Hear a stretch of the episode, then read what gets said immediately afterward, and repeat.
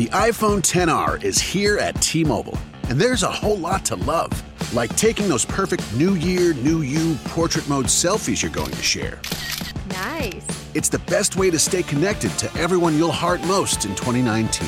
So get ready to fall in love with iPhone XR on T Mobile, the most loved in wireless. Call 1 800 T Mobile to learn more or visit a store today.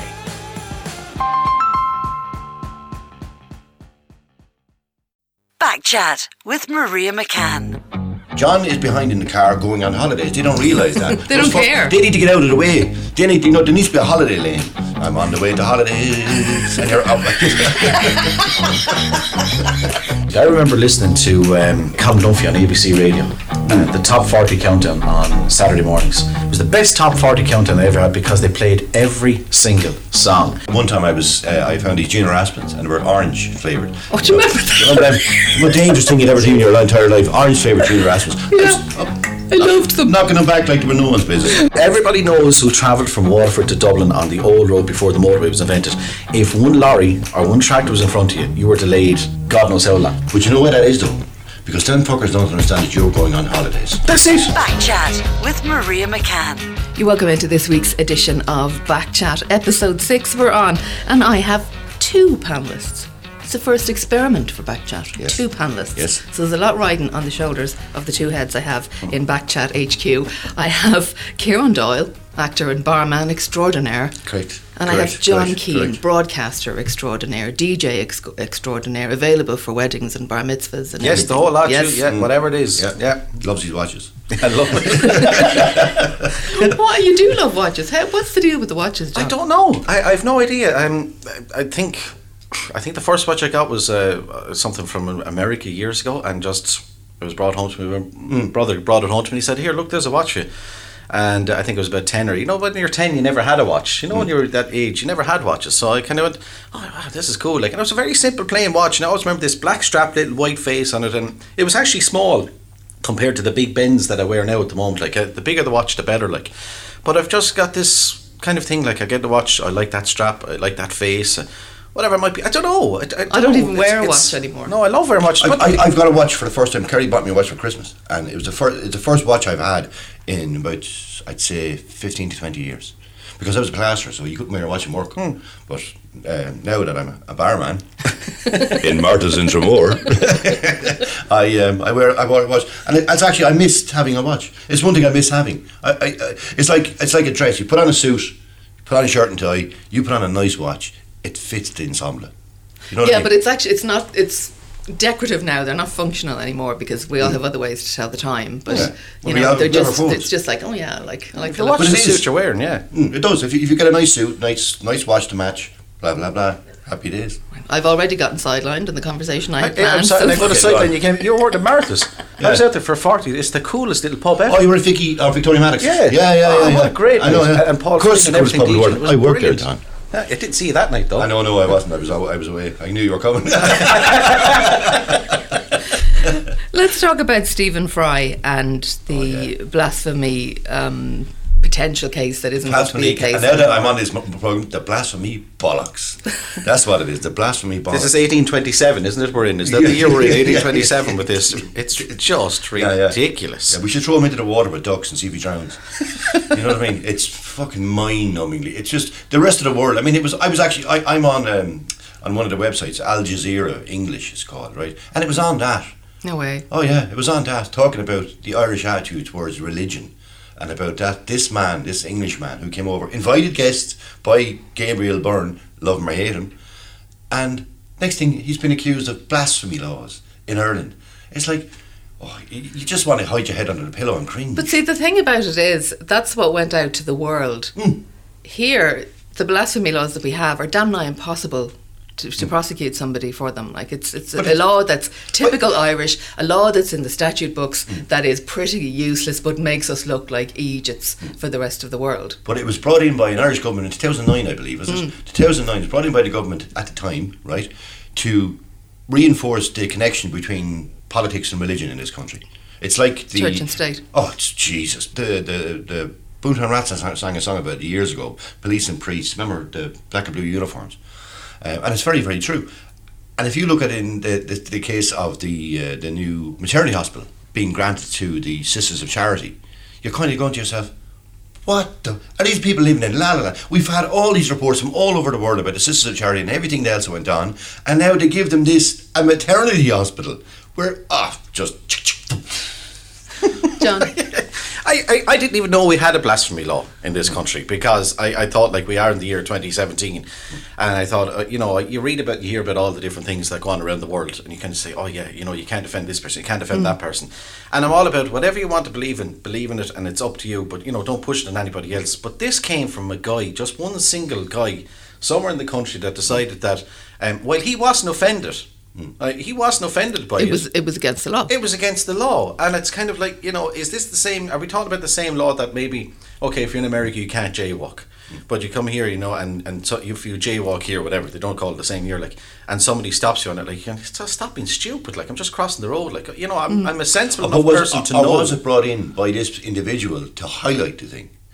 Do you know what I mean? Did, did this individual, was he an astute individual, and did he sort of bring it up and sort of say, well, I tell you what, I'll highlight it, so then people really will realise the ridiculousness of it. You Yeah, know? exactly. Do you know how, how you go through life sometimes mm. without learning something that you should know? Mm. I always thought blasphemy was you insulted God. It was an offence to insult God. Mm. And I was thinking, if you don't believe in the God, how can you be Correct, guilty yeah. of the offence of insulting him if it's not a religion that you ascribe to? But it's actually if I offend somebody who follows that God. Hmm.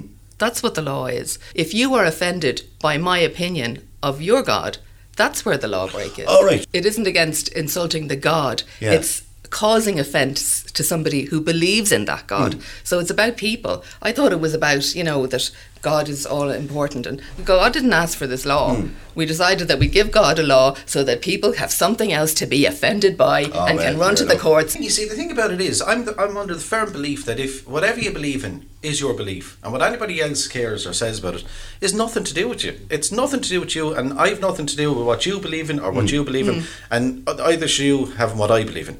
And I'm kind of thinking, I was reading that in the paper, and I said.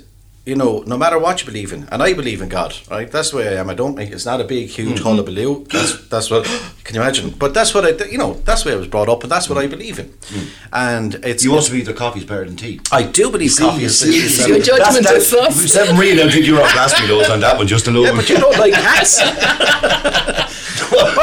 no, I don't like cats and I don't like dogs. Now, you see, there you go. There's somebody out there now is blasphemy. They- They're, they're insulted by my That would be opinion. me. Catology, you know. But no, but you see, the thing about it is, is when I read that, I kind of went, you know, firstly, where, what, what era are we living in that somebody obviously went to the trouble to give out about this, and then we have, you know, I'm saying to myself, in all the years I was brought up, I was never taught in school or whatever I did or whatever I did in- after school. I was never taught, you know, to you don't offend this, you don't, you just don't offend anybody. I thought hmm. that was just common manners. You don't Manners, offend yeah. people just to offend people. Like you know, I'm not going to say anybody's this or they're that or whatever it might be, just to offend them. If I if I have something to say, I'll say it to the person myself. I'm not going to put it into a paper and say, you know, or or, or, or complain to the guards about this, Yeah. that, and the other because it's absolutely ludicrous. And the other thing about it is, I'm kind of thinking like, and I read this as well somewhere, and it's the one thing I thought as well. Well, no matter what the god is or whoever your god is, whatever, I, I think they're pretty much if they are such a deity whatever it might be. I don't really think they're going to be offended by Stephen Fry either. But they don't need your protection either. No. If they don't like what Stephen Fry is saying. You can turn them into Yeah, a it mouse. can be gone. Yeah, They you know, it's, it's it absolutely. But where I, I would remove every law from the statute books that is based on people being offended. Hmm.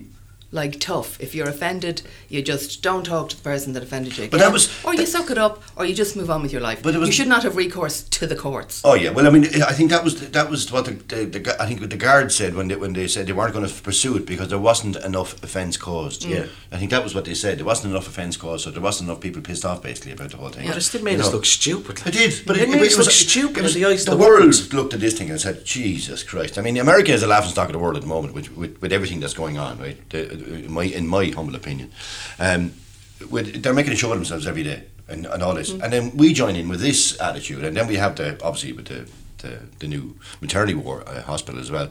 People are up and going, Jesus, Aaron, would you, would you, you know, I mean, look what, look at everything that's happened in your career. You know, learn from what this shit, and then move on and do something else with the stuff. You know, I don't know. I don't I'd know. be feeling a little bit stressed because you drove here and it was my, it was a stressful journey because Yes, it was a very stressful journey for me in particular. It was a very stressful journey. Because then I ended up in town. I went left instead of right and ended up, I was like, oh shit. You're from here, aren't you? I, I'm from Lisduggan. Thankfully, I'm from Lisduggan, but I'm living in Smore for the last 20 years. I'll be 20 years this year. But uh, I came to the roundabout and thought, yeah, it is left, isn't it? And ended up, I ended up in town. I went, oh shit, okay. I had to go round the roundabout and come back out again. There was a survey um, carried out that showed the 10 most stressful journeys. So I'm going to give them to you 10 to 1. Um, and at number 10, driving to your wedding. I'm Uh, even going down that number 9, driving a colleague or boss. That wouldn't bother me in slightest. Uh-huh. Um, 8, driving with a date. 7, driving the in laws. Uh, 6, driving to hospital with a partner who's in labour. I'm Don't looking know. expectantly at you uh, guys. No, no, Pardon yeah, the yeah, pun. yeah, yeah, yeah, yeah. Five, driving a newborn home from the hospital. Don't know again. Well, I would imagine that would be stressful because you want to be very, very cautious and you're very careful. All right, I will, I will, Okay. I, I, I'd say We're that. beginning one, yeah. to, with the stresses kind But of is it beginning care, to being careful, resonate. or is it being, you know, is it being just being careful or being stressed out? I mean, you know, the, the whole other issue Hmm. of I'm elated because I have a newborn hmm. child coming hmm. home. I don't know. See, sometimes people read too much into these things, like you know, these lists that come out. No, well, I mean, there Driving to a new job. To a I new have job. to say, uh, the idea of being late for something, like I like to do a bit of a mm. recce if I possibly can to make sure But I know that's where I'm stressful. going. Being late is stressful. Yeah. Mm. Driving to a new job wouldn't bother me. But being in the car time. late with like mm. morons in front of you, not getting out of your way, and just like I'm, I'm, I'm late, I'm late, I'm late. Yeah, I don't like being late. I'm not. I, I, I'm always like when I go to work. I'm always five minutes early. I always like to be five minutes Yeah. early wherever I go. It's just I it- hate being late. It fucking drives me mad, and I hate people being late. It drives me absolutely insane. If you're there waiting for something, it's like and see these mobile phones. They're the biggest cause of lateness at all time because you get it's like before when there was no mobile phones. You make arrange. John, where'll I see you? I'll see you in Jeff's at eight o'clock. Yeah. perfect man. I'll see you in Jeff's at eight o'clock. You're in Jeff's at eight o'clock. Now you did it, did it, oh run, mm, and they don't even speak English. You know, run, mm, late. Fuck off. Be on time. It is. It's rotten late. Fuck it, that. I got a text from there was, a, there was there was a girl looking for a job in the pub and she was twenty. She was twenty years of age and she sent me a text. I had to give it to Ross, my boss's son. I had to give it to him. Here, translate that, will you? Speak. Put that into English for me, will you? For fuck's sake. It's like robot. They speak robot, is what they're fucking speaking. Anyway, go on. What was four? Um, Mobile phones. Yeah, yeah, yeah, yeah. yeah. Number three is driving other people's children. Well, I'd never do that. Oh, uh, number two, driving to the airport. You bitch. Or, Yeah. uh, places nearby. And the number one stressful journey was driving kids to school. You see, I think the only thing that's relatable for a lot of those is just if you're late. Yeah. If I'm driving to the airport, I'm driving to the, normally if I'm driving to the airport, I'm going on holidays. I'm going somewhere, I'm traveling somewhere, and I couldn't be any less stressed if I'm going on holidays because I don't have to work. I normally turn my phone off, and the only time that ever happened, I tell you when it happened, is when the before the motorway came in, and you had the old god awful road from, from Waterford to Dublin Airport. You had to go through every single nook and cranny. And I left and nothing nothing happened to the car. Nothing happened, no exhaust issues, no no no uh, flat tires, no nothing like. And what it was is that um, just as you said, morons in front of me.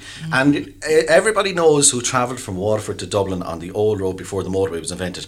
If one lorry or one tractor was in front of you, you were delayed God knows how long. But you know why that is though? Because them fuckers don't understand that you're going on holidays. That's it. They're living don't their own understand normal day lives, driving to. Uh, well, Billy, how are you going, Tony? Good to see you. Beep, beep. Come here, and I tell you what happened the other day. John is behind in the car going on holidays. They don't realise that. They don't fuck- care. They need to get out of the way. They need, you know, there needs to be a holiday lane. I'm on the way to holidays, and you're up.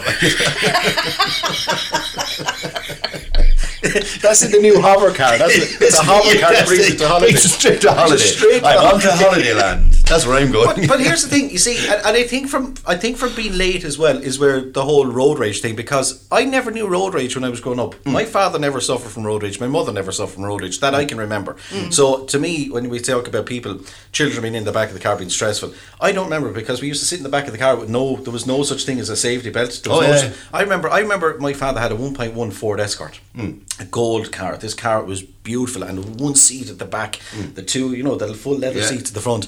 And you know what happened? Like back in the seventies, you got leather as hmm. inclusive, and now you have to get it as uh, you know an Oh, extra. yeah, yeah, yeah. It was But- boiling during the summer. and boiling during the summer. And if it was warm, you had no air conditioning, roll down the window. But hmm. the whole thing about it was, is I never remember them having road rage. But now the thing is, as the years went on, I started to drive. I think I started, I think I was learning how to drive when I was thirteen or fourteen or something like that. You, you know, everybody learned how to drive at some stage.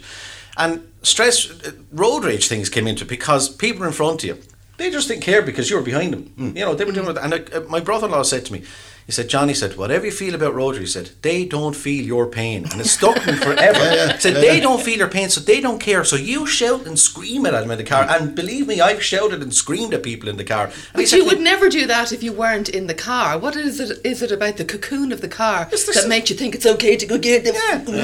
You see, you wouldn't do it on the road if you were passing somebody out on the footpath. You just step outside and go, pa- Mm. go past them like if you're on a footpath.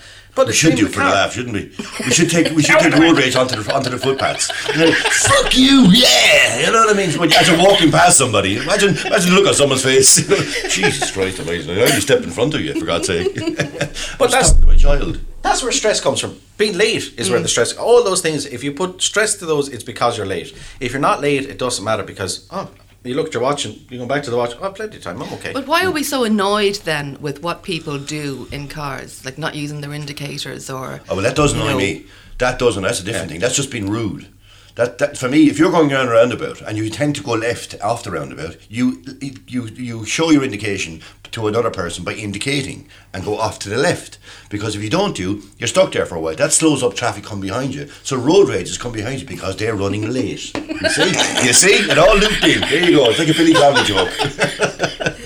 and another thing. And they're on the and they're on the way to the airport on holidays. See. Yeah. And the You see? holiday lane hasn't been built. Yes, the fuckers. The hover, the hover holiday lane. That's what we want to get. That's such a good idea. The holiday lane. yeah, it makes perfect sense. Yeah, Those people are going to work. I'm going on holiday. exactly. All these poor sad fuckers going into work with their children and their in-laws and whatever on that listing is in the back of their car, and they're on it.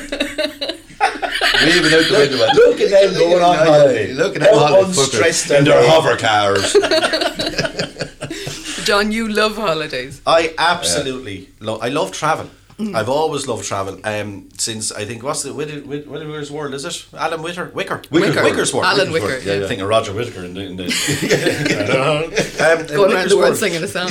I remember, you see, and this this leads me to what I get annoyed about, right? And these are things I, I I think I had an argument with you before about this.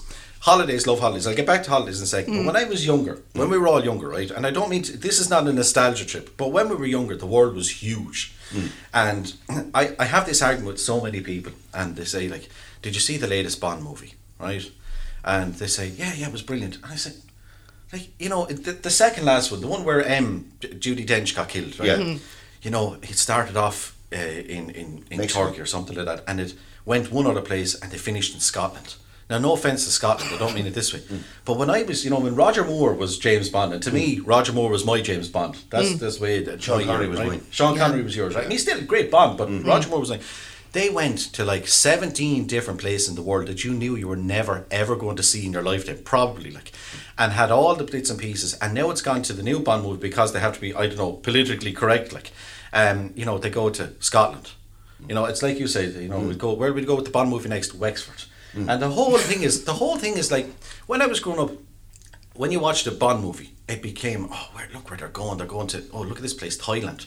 You know, you're talking back in the the early 80s mm. or the late seventies, and you're mm. saying, "Oh, Thailand or somewhere in America or Las Vegas." I mean, Las Vegas, all this kind, and that bugged me. And I had these conversations with people, big time conversations. I was, but the story was brilliant. It wasn't brilliant. It wasn't brilliant because they went nowhere. Like yeah, anybody could have done that. Jimmy Malone from down the road could have gone to Scotland and solved the problem. You know, this mm. kind of way.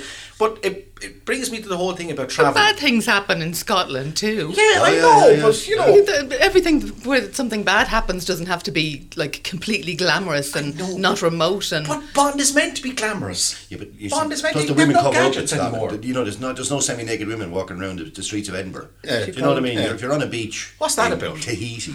You know what I mean? I wonder who they're playing to with that kind of nonsense. Bond is always look. In fairness, Bond look. James Bond has always been Mm. about that. It's always been about he's a spy, and because he's a spy, it's always been about sex, and it's always been about the gadgets, and it's all been about all the different places you want to go. You know, in the world, mm. like you know. So mm. So did James Bond make you want to take loads of holidays then? Is that what you're saying? Yeah, kind of. Yeah. no, I Or wanted to see sex. all Which these which we places. I wanted to see all these places. You know that Hmm. he was gone to, and over the course of years. But Whicker's World. Remember Whicker's World? when Yeah, I was used to love it. I used to love it. And this guy went to the most exotic places in the world, which are now probably normal places. Uh, you know, as, and when I say normal, they're in a brochure. Oh yeah, well, let's go there. Like, and and the whole thing about it. And then you had the, the holiday show. Remember, uh, you had the holiday show years ago. The, the Yeah. two people used to present on a Monday night at half past seven. They don't do that anymore. You have Kira and John Slattery that do it for TV3 every now and again, but they tend to do a lot of stuff that you're staying in Ireland, you know. And I, you know, I can see Ireland any day of the week I want, but I just love to go. But I love the whole freedom of a holiday, the whole kind of adventure of a holiday. You're the only person I know who plans your holiday, Yeah. gets excited about your holiday, Yeah. goes on your holiday, and is just and this is the key point. Is just as excited about his holiday when he comes back. Every, the amount of planning that he does in his holidays, most other people would be going, eh, it was okay when they get home. And he's coming, he bounces home like a puppy going, loved my holiday, it was great, can't wait for the next time and the Have you next been away time. this He absolutely loves Yeah. it. Where, where have you been? I was just in Lanzarote a few weeks ago.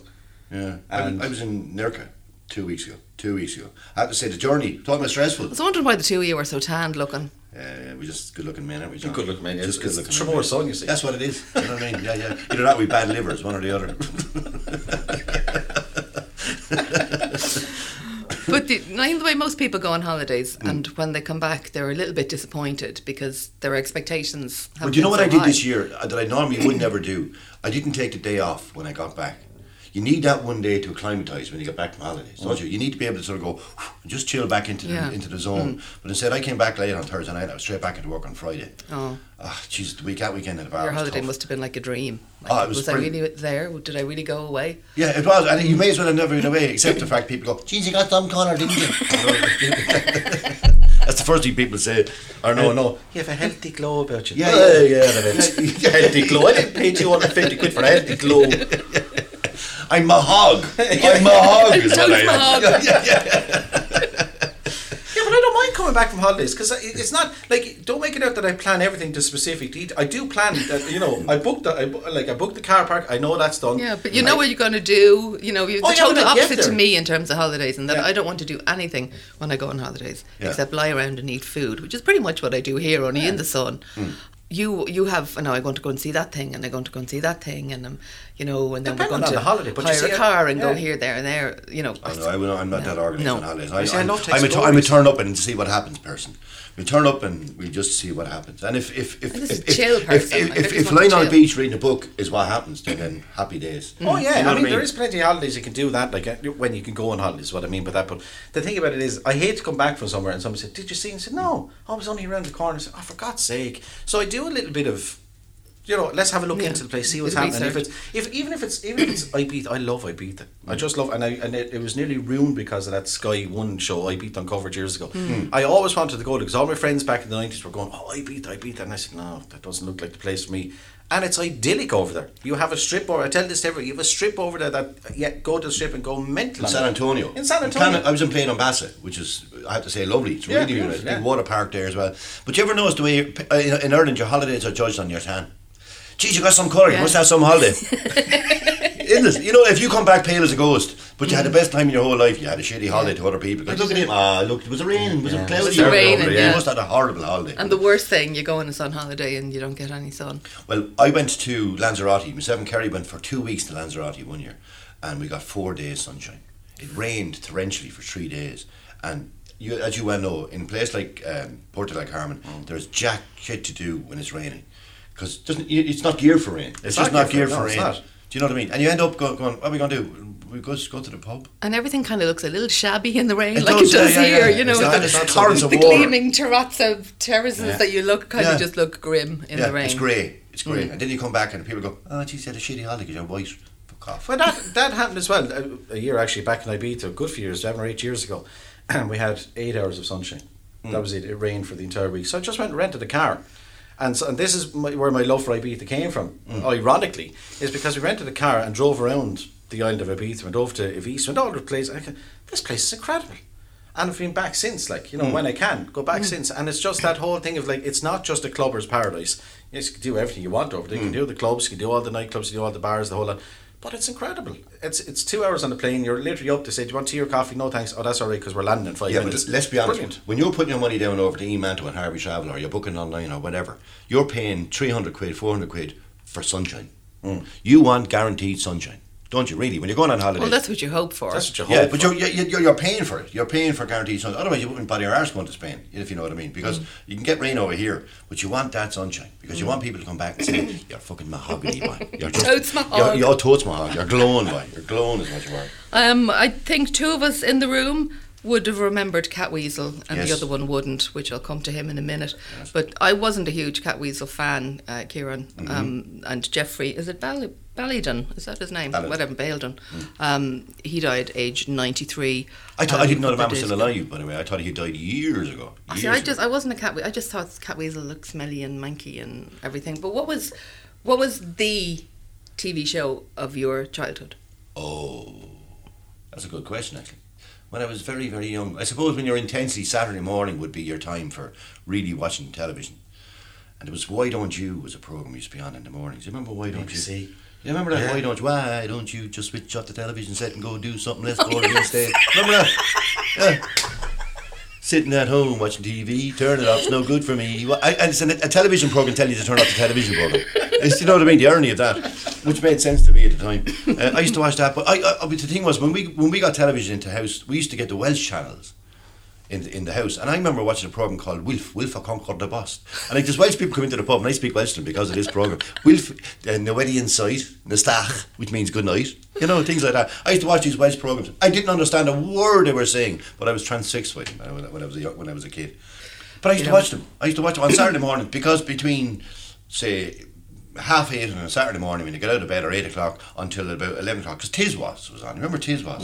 I used to watch that religiously in, in, in the morning. Tiswas or um, what else was on in the morning? Anything goes on a Saturday morning is what I remember well with with the was it Angus McAnally was it Mm. one of those people that was Yeah, the one yeah, yeah. because I, I think this was I don't think we had the HTV channel Mm. I think uh, when I growing up I think it, you- people just talk about Tiswas and we just didn't We have the posh, We channel had it when we were- Ah, the Leasy's Yeah. always had it before the high Absolutely. feed people We were the first people in our block to get to get the pipe. It used to be called the pipe. Yeah. We got the pipe into the house, and the poor man that was installing it. There was about twenty kids behind him waiting for it. And what came in through? Well, the first thing that came through on our television was a six million dollar man. You remember that? Yeah. We And had the power to rebuild Oh, we couldn't wait for this thing. This poor man, he was surrounded by kids. I went, oh, well, look, wait and see what happened. And the first thing came through, this thing was coming to life. It was like Frankenstein coming to life. And boom, the six million dollar man. We were just, oh, this is the. Six million dollar man Yeah, was cool. Well, what did you watch when you were a kid?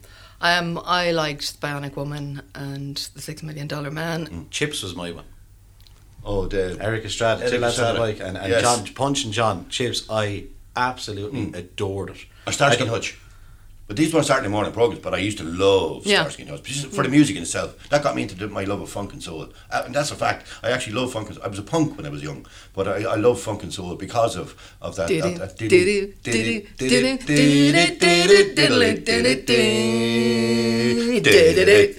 See, well, John, how are you today? It's kind of totally different way Now isn't it's over to John for the Chips theme tune. it? I can't remember but when I got a bike we used to I used to we, we lived in the cul-de-sac and I used to because you went up to the top of the cul-de-sac you could turn and it was exactly like the starter chips because they come down the side and they do the little turn the side myself and a buddy mine Frankie Rose at the time we both had uh, bikes and we used to coordinate turning at the top like they did in chips so they could go back and catch the back bikes. It was brilliant. It was absolutely brilliant. Two little BMX or grifters. We had grifters. Grifters. Before the Grifters. BMX, the ones that you had to lift. It was like going around with 17 bags of coal trying to cycle it. Did you see that ad? I don't know what it's for, but it's two adults on horses and they're knights or something, like something out of Game of Thrones. And, you know, we must attack the fort and we must do it before nightfall and everything. And then it comes to a long shot and it's two kids going down a hill. oh yes, yeah, yeah, yeah, yeah. I did, I did, I did, I did, I did. But that kind of imagination that you have to come up with your, your games in your head and be your TV characters in your head, not just be on a computer. as a child, that was that was that was a natural instinct to to to, to, actually to change your whole scenario. I, I used to have a world under under the under the the, um, the table in the kitchen. It, like, I'd, I'd be you'd be under the table and I'd have my own world there. Actually, I, one time I was uh, I found these junior aspirins and they were orange flavored. Oh, do you know, remember that? You remember them?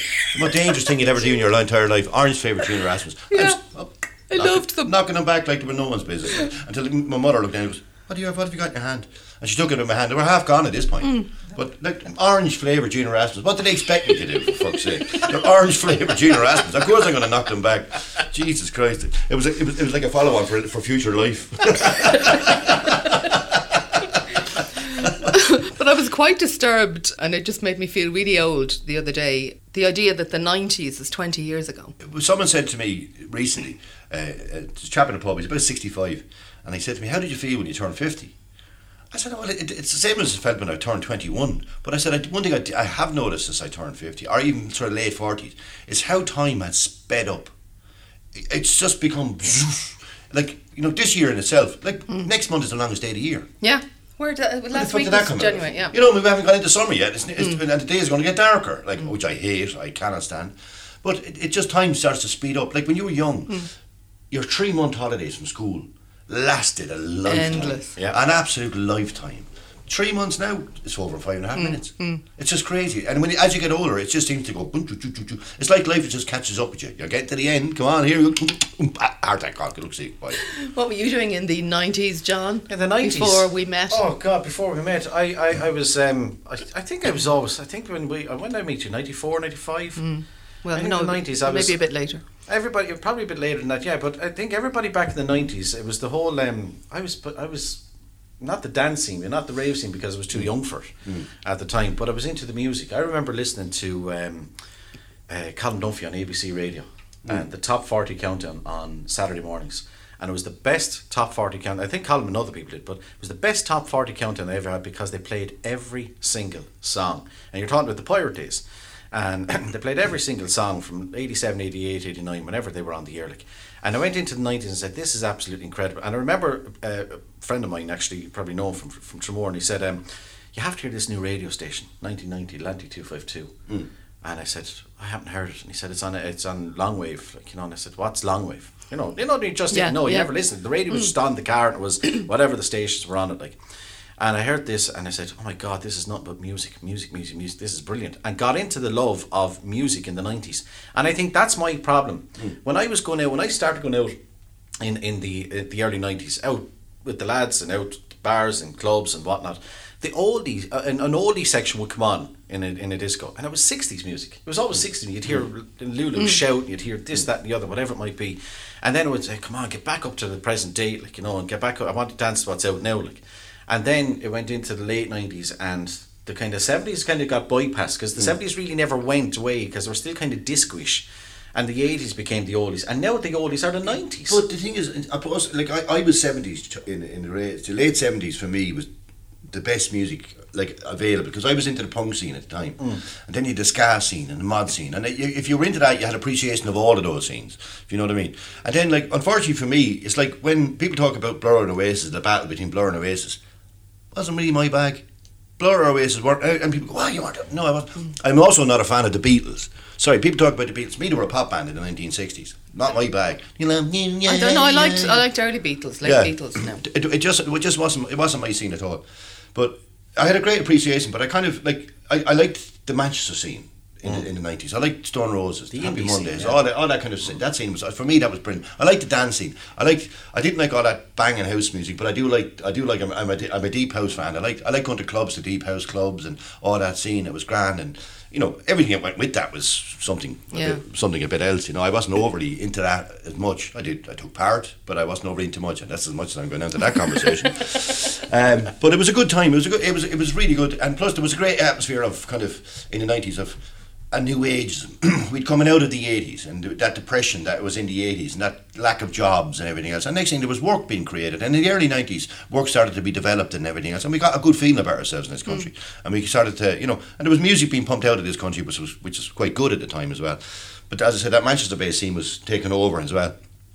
But I missed all that Oasis blur thing. It just, it, it never, it never, it was never my like. Even to this day now, if, if, if I had a choice between, there was three radio stations, and one was playing James Brown, one was playing Blur, and one was playing something else. I'd be James Brown every time of the day, mm. every time of the day. that's that's the thing about the nineties. You see, I look back at the nineties with kind of half with nostalgia and half with, God, we really weren't as advanced as we thought we were. No. When you look back to the 90s, we really weren't as fans because everybody's, oh, it's the 90s, it's time for new years, time for new change, time for new thinking, and you know, we have to leave the old ways behind us and stuff. Mm. And I look at it and I, and I keep, I, I, I don't want to go down the whole thing here, but it's, you know, we- we look back at even even our kind of tolerance to different things that we say now, like we take for, you know, not that we take for granted, but I think of the 90s people just say, oh yeah, you know, people are, somebody here might be, they're gay. Mm. And it's and you know and that's okay and this the way, this is the way we th- people used to think oh that's mm. okay like and I kind of go and I look back and I say that's okay.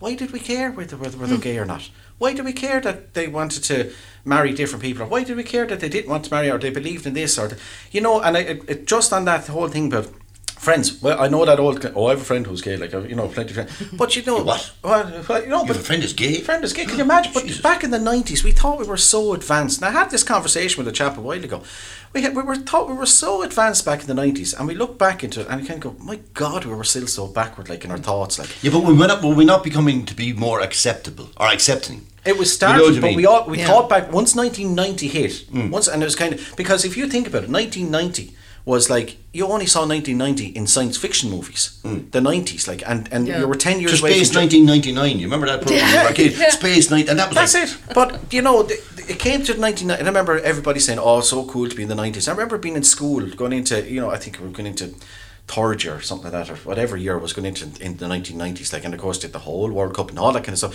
But people thought it's 1990. Yeah. Our vision, our uh, uh, everything has changed, but nothing, nothing bloody changed. I, I give it to you right that it was the start of the acceptance, but it took to nearly 2012. See, you but know you what I have to look at where we were coming out of, John. We were coming out of Irish Catholic, uh, Catholic Ireland from the sort of 60s, 50s, 60s, 70s. That was such a dominant force in this country that to be able to accept the fact that somebody was gay, Mm. to actually accept the fact that somebody was gay, was a massive step forward for this country. It was huge, like to be accepted. Geez, he's gay, because it was all behind. You, you knew everyone grew up with somebody who knew you were gay, who, who knew you were gay. Sorry, who, who who knew you knew were gay. Yeah. But to actually tur- to turn it well how are you, and have a conversation openly about that mm. Yeah, and have yeah. pubs that openly had gay people in it you were kind of going Jesus that 10 years ago that would have that would have been a struggle Yeah. when I grew up in the, in the in the early 80s as a kid to have somebody who was openly gay he would have got a kicking Hmm. and that's a fact and it's horrible to say but it's, It's true yeah. That's the It's way it was. That's the way it was. But you see, I missed that. I hmm. miss. I missed that. Obviously, see, I didn't. Hmm. I didn't come around the seventies like and back into the eighties like. But my my my mum and dad were. I have to say they were brilliant for stuff like that. Like because they knew what was going on. I had the clue what was going on. Like I mean, I used to watch TV and like you know, this guy would come on, Liberace would come on on Yeah. Parkinson or something like that. And I just like I didn't even know what the word flamboyant meant when I was that. age. I just went, oh look at him, that's some mad Cody's on him, like you know. And mum and dad were there, and they would never say, oh well, you shouldn't like somebody beca- of that because all I was told is he's a brilliant pianist. That's what he does. That's you know. Mm. th- I'm just taunting him out of out of Yeah. all that kind of stuff. I know you look at stuff, and I remember I remember thinking back in back in the eighties, I was I became a huge fan of Pet Shop Boys from the eighties. So from my, mm. my brother came home with a mm. cassette tape of disco, and here have a listen to this. This is brilliant. And I started listening to Pet Shop Boys, got their first album, and then they had another one came out and all this kind of stuff. And then somebody said to me in about 1988, I think, "Well, you know they're gay." I went, what, what's the difference with the music? I don't, I don't hmm. understand. Oh, but they're gay, and I kind of went, What's the relevance but of it is that? so what? But it, you were bred, you were bred that way. It was like when you found out Rock Hudson was gay. It was like he was an iconic, strong, good-looking Yeah. man, mm. you know. And then someone said he's gay. He's like, what? And all of a sudden, being brought up the way with Catholic bollocks Mm. attached to you, you looked at him differently. Straight away, you went, oh, is he? He's gay, is he? And everything about him changed in your head. When, when you got back in the day, now that's Yeah. thankfully started to drift out of our society. Thank God, thankfully. yeah. But back in the day, you did. You looked. You looked. You went. Oh, jeez, he's gay, is he? Like you say with a, with, with a musician, when you find out he's gay, you kind of go, really? Jesus, that's mad, isn't it? And all of a sudden, a little click goes off in your head. A little Catholic guilt click goes off in your head, and all of a sudden, you look at somebody different, which you shouldn't, of course, but we do. You know? I mean, what a burden that is if you are gay. And And thank not. God it's changing. Yeah. That you, you worry about somebody finding out who But it, it, but it still it still exists because if you're in a situation where you're making gazillions of pounds because of your body or your music or whatever else, you've got screaming young girls after you now as well. Like George Michael when he came out to be gay. I he- never, knew, I never knew. he You was wouldn't gay. have done. You wouldn't have not in a million years. Would you Never. have done. Not in a million years. No. Everyone thought this fella was putting it about mm. all mm. wholesale. But, uh, it, it, but you would have done. You would have thought because he's a good-looking bloke, he was around and blah Yeah. blah. And next thing you found out he was gay. You're going, going Jesus. Mm. But uh, I think people appreciate his music more because he, he sort of he started to become himself and he played. Yeah, he- and that's like, what uh, it's about. Like, it yeah, yeah. really doesn't matter. No, it How doesn't is matter. it relevant to me what anyone's sexuality is? How is it relevant to any of us what anyone's matter? It's like sexuality the blasphemy law. How is that relevant to me? See, It- it- It's like the what? the blasphemy law. Know, how is it relevant to me? How is that relevant to me? What that Stephen Fry says. If someone says that fairy in the sky, what do the people call him God? If someone say that he doesn't exist, I don't believe that. I don't believe that God is. You're a religious person. I'm not. But I, I'm a happy atheist. People may have. My father found great solace in religion. He, he believed in God. He sang in the choir in his dog, and oh, he like he he found in his later life when he got he, got sick, he found great solace in religion. And fair play to the man for doing so. I don't need that in my life. I don't. I, I haven't done since I'm 14. I, I've never ne- needed that in my life. Final question for you is with the week that's in it. Yes. Will Ireland ever win the Eurovision again? Uh, will or will I ever care? That's more important. Will I actually ever Do we, care? do we for- believe in that? it's it's. I think it's Norway's this year, is it?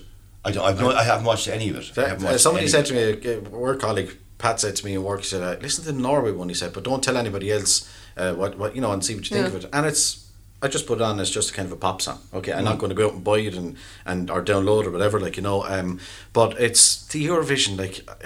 It's, But it's not a song contest. it's not a song. It's a political contest now. Correct. Let's be Yeah, honest, yeah. and it's been a political contest now for the last I don't know how long. When was the last time we won? 1993. Mm. But even, Kavanagh? even when we were winning it, it was still a play because we'd vote for the English. The English would vote for well, actually, They didn't. than- they didn't vote didn't. for us. We- But we, we we gave those fuckers twelve, and they'd only give us three or four or something like that. we always kind of then we kind of settled on a you know seven to ten is fine. Mm. We each have to give each other seven to ten, just so no one's giving somebody twelve and nobody's giving somebody two. Yeah, That's yeah, not- yeah. But Good is it spot. is it a case of now, like you know, um, I, I- like I used to love Terry Wogan voice in the BBC Yeah. one, and Marty. I love Marty Whelan doing Friday, and Graham Norton is brilliant.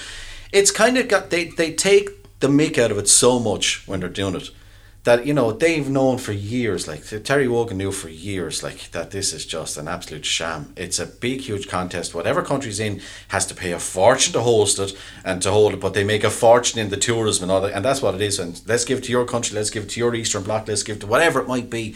But they make a sham, and that's all. I think people just watch it just now for the spectacle. It's not what it was when I was when we were all growing up. And again, this is not a nostalgia thing, but when we were growing up, the Eurovision was like, oh, look Oh, at this, yeah, yeah, look yeah. at the country they're in, and look at all this know stuff. Like, Twelve points, you roared. Your whole family was sitting around the, around the television, Yeah. and we got douze points, and you went bananas. It was brilliant.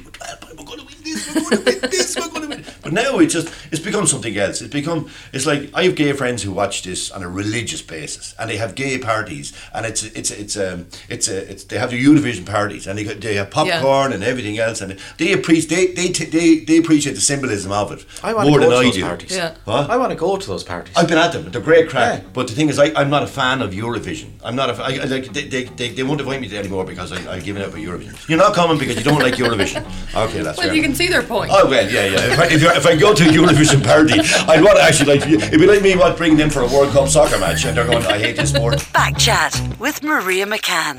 This week's featured panelists were John Keane and Kieran Doyle. If you've enjoyed it and you'd like to hear more, just search for Backchat with Maria McCann wherever you get your podcasts and subscribe. There's a new episode available around 7 pm every Sunday evening, and so you don't miss anything, please like the Facebook page. That's Backchat with Maria McCann.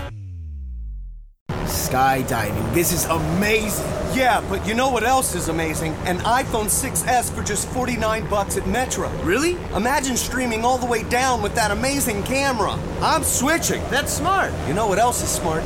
Parachutes. Switch to Metro and get an amazing iPhone 6s for only 49 bucks. Metro by T-Mobile. Phone offer requires port-in of number not currently active on T-Mobile network or active on Metro in past 90 days. See store for details and terms and conditions.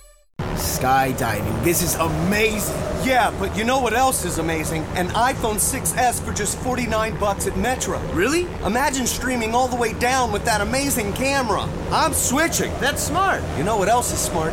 Parachutes. Switch to Metro and get an amazing iPhone 6s for only 49 bucks. Metro by T-Mobile. Phone offer requires port-in of number not currently active on T-Mobile network or active on Metro in past 90 days. See store for details and terms and conditions.